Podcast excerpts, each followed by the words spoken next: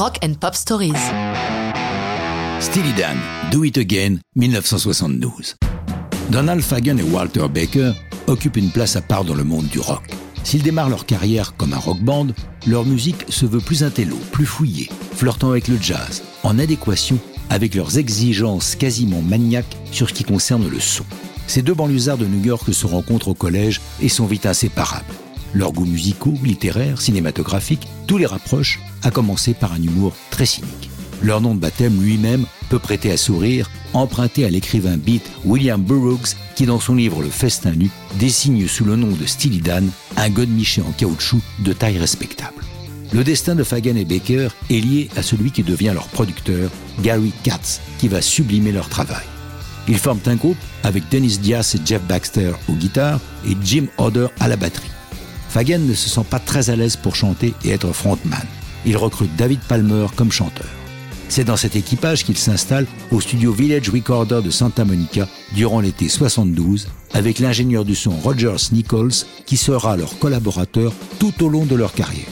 Parmi les chansons de Can't Buy a Thrill, leur premier album, Do It Again va leur permettre de marquer leur territoire, d'immédiatement nous faire comprendre quels super musiciens et songwriters ils sont. Ne nous attardons pas trop sur le texte et le sens de la chanson. Comme souvent avec eux, les paroles peuvent paraître soit dénuées de sens, soit à plusieurs niveaux de lecture, mais pour Steely Dan, le chant est surtout fait pour donner son mood à la chanson. En bon chasseur de son, il nous livre au premier break instrumental une partie de sitar électrique, jouée par Dennis Diaz, longtemps l'un des piliers du groupe. Ce passage de sitar est suivi par une partie d'orgue jouée par Donald Fagen sur un Yamaha YC30 synthé primitif honni par les rockers de l'époque, ce dont Stilton se contrefout puisque c'est le son qu'ils veulent. Pour la séance d'enregistrement, Donald Fagen chante, mais pour le promo télé, c'est David Palmer qui est au micro. Do It Again sort en novembre 72 et c'est un succès inattendu. La maison de disques n'en espérait pas tant. Leur son inhabituel séduit. La chanson entre dans les classements le 18 novembre 72 et en janvier, elle est sixième des hits. Do It Again devient leur chanson signature.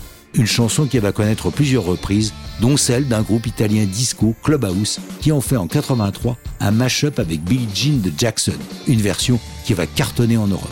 Mais ça, c'est une autre histoire et ce n'est plus